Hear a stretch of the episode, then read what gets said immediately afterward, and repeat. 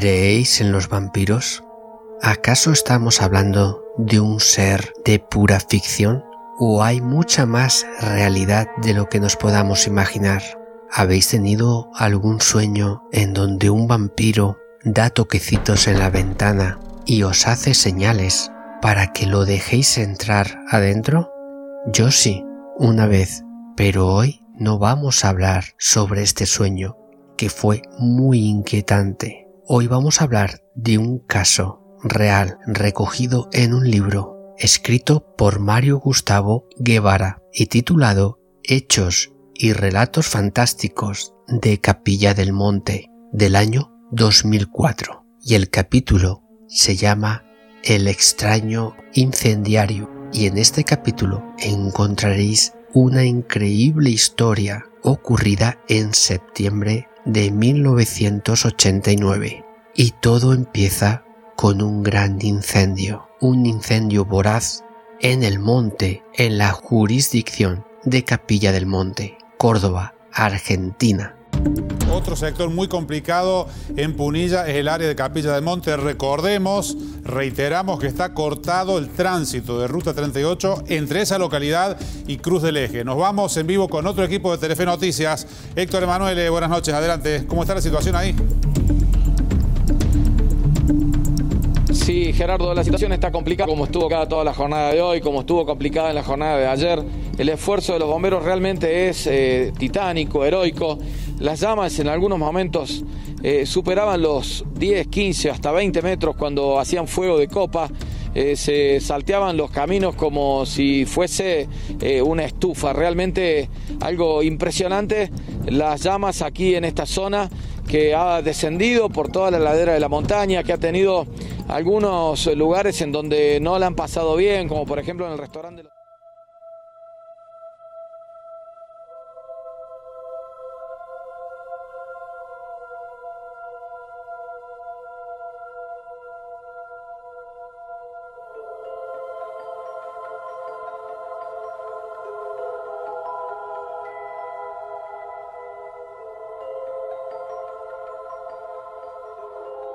Como os podéis imaginar, todo el personal de bomberos estaba luchando contra el incendio.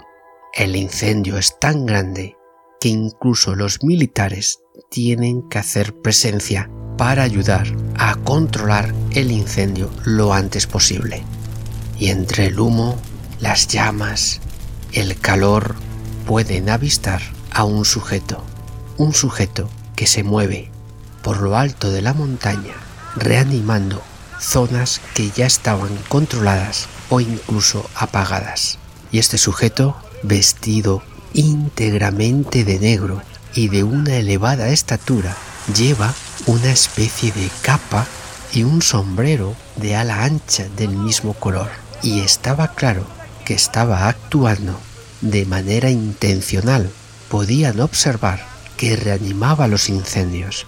Evidentemente, las personas que están luchando contra el fuego empiezan a comentarse unos a otros lo que están viendo y efectivamente otras personas pueden ver a este individuo e incluso el jefe de la dotación lo ve y ordena a tres bomberos a que le den alcance porque el muy hijo de la gran puta no para de prender fuego al monte. Así que estos tres bomberos empiezan a subir la montaña en busca de este individuo y cuando ya están cerca, este ser se percata de la presencia de los tres bomberos y entonces empieza una gran carrera. Se da la fuga con gran agilidad y se dirige hacia un promontorio que a su vez daba a un arroyo. Estos tres valientes que se dirigían a detener a este espécimen de ser humano, por decirlo así, lo siguen y pueden ver con sus propios ojos que los movimientos de este ser son imposibles. Ni un ser humano podría hacer lo que él estaba haciendo en la fuga corriendo en dirección hacia el promontorio, al cual llegó primero este individuo, y al ver que los tres bomberos se estaban acercando, no hizo otra cosa sino que saltar. Dio un prodigioso salto al vacío, perdiendo de vista de sus perseguidores, quienes, al llegar al lugar, se encontraron con una caída vertical de unos 80 metros. Pero lo que les dejó completamente anonadados fue que vieron al individuo remontando el río e introduciéndose en una cueva que estaba ubicada en una ribera del río. Al día siguiente, a media mañana, nuevamente hizo su aparición el extraño personaje, con la diferencia de que esta vez toda la gente del grupo lo vieron con total nitidez, inclusive los helicópteros que estaban trabajando en la extinción del incendio lo intentaron seguir, pero él con gestos muy hábiles conseguía, metiéndose a través de los árboles, dar esquinazo a los helicópteros que intentaban ubicarlo en una zona en concreto. Pero nada, no había manera. Pero el gran trabajo de toda la dotación, de los militares, de los ayudantes, de todas las personas que dieron hasta la última gota de esfuerzo, dio sus frutos y consiguieron primero controlar y acto seguido apagar todo el incendio. Así que después de un exhausto trabajo, repasando prácticamente milímetro a milímetro, para que ninguna zona afectada volviera a reiniciar otra vez el incendio, después de muchas horas de un grandísimo trabajo y al registrar toda la montaña y no volver a ver a este personaje, pues las dotaciones empezaron a iniciar la retirada, pero efectivamente no iban a dejar la montaña sola, ya que la desaparición del individuo no significaba que estuviese muerto o se hubiese ido, sino que posiblemente podría estar cerca, así que dejaron a unas cuantas personas vigilando todo el monte por si apareciese de nuevo este personaje, dar la voz de alarma e intentar capturarlo nuevamente. Aquella misma noche en la que se estaba retirando toda la dotación que trabajó muy duro en la extinción del incendio, acordaros que fue en septiembre de 1989. Se reunieron con el encargado que estaba al frente de varios grupos, era un señor de avanzada edad, pero sorprendentemente de una gran vitalidad. Y este señor les invitó muy amablemente a tomar un vino y a comer algo en su casa. Como os podéis imaginar, después de descansar un rato, por supuesto, salió a la palestra el extraño ser y empezaron a charlar de lo que habían visto y cómo aquellos tres bomberos fueron a buscarlo y se quedaron alucinados de lo que vieron. Así que este señor les dijo en un tono muy serio, hay que tener cuidado con ciertas cosas. Así que alguna de las personas que estaban allí, en su casa, pues le empezaron a preguntar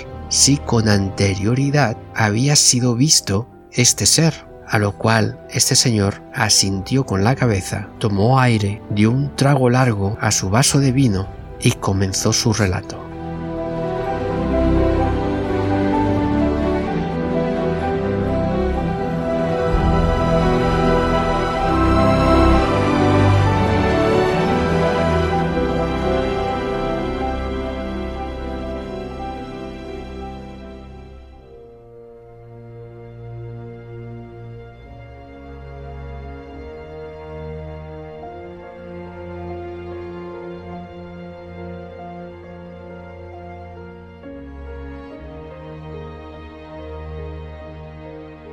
Esto sucedió dos o quizás tres años atrás, cuando empezaron a aparecer las vacas muertas en el campo. Las vacas parecían estar desangradas, sin otra herida que un pequeño tajo en el cogote.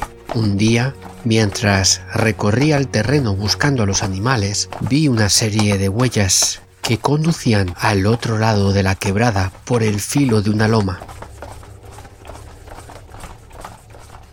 Pero al llegar a la cima el caballo se puso nervioso, negándose a seguir avanzando.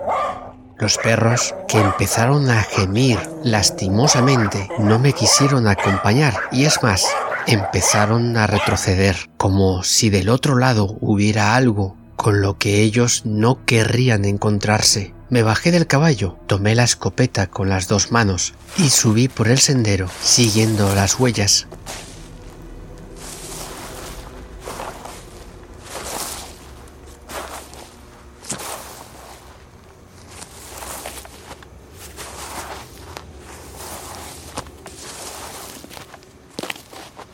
Otro lado me encontré con una escena inimaginable. Encontré una vaca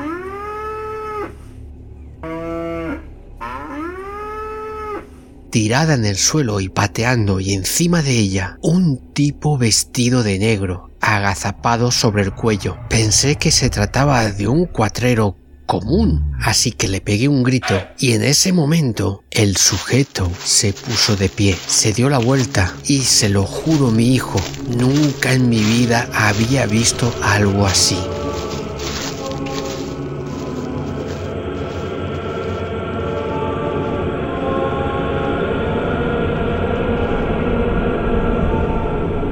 No se puede describir la cara de esa persona o, o, lo, o ese ser o lo que fuese.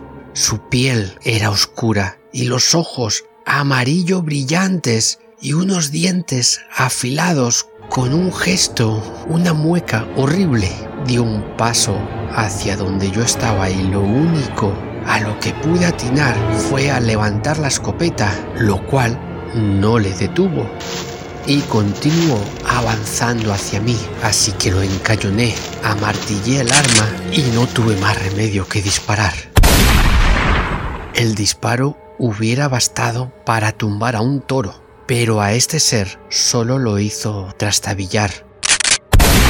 Por lo que le volví a disparar y esta vez sí que cayó, cayó al suelo y de espaldas, sin un quejido. Una vez que me recompuse de la impresión, que tardé unos cuantos segundos o minutos, no lo sé, el tiempo pareció no pasar, así que empecé a pensar qué podría hacer con el cuerpo.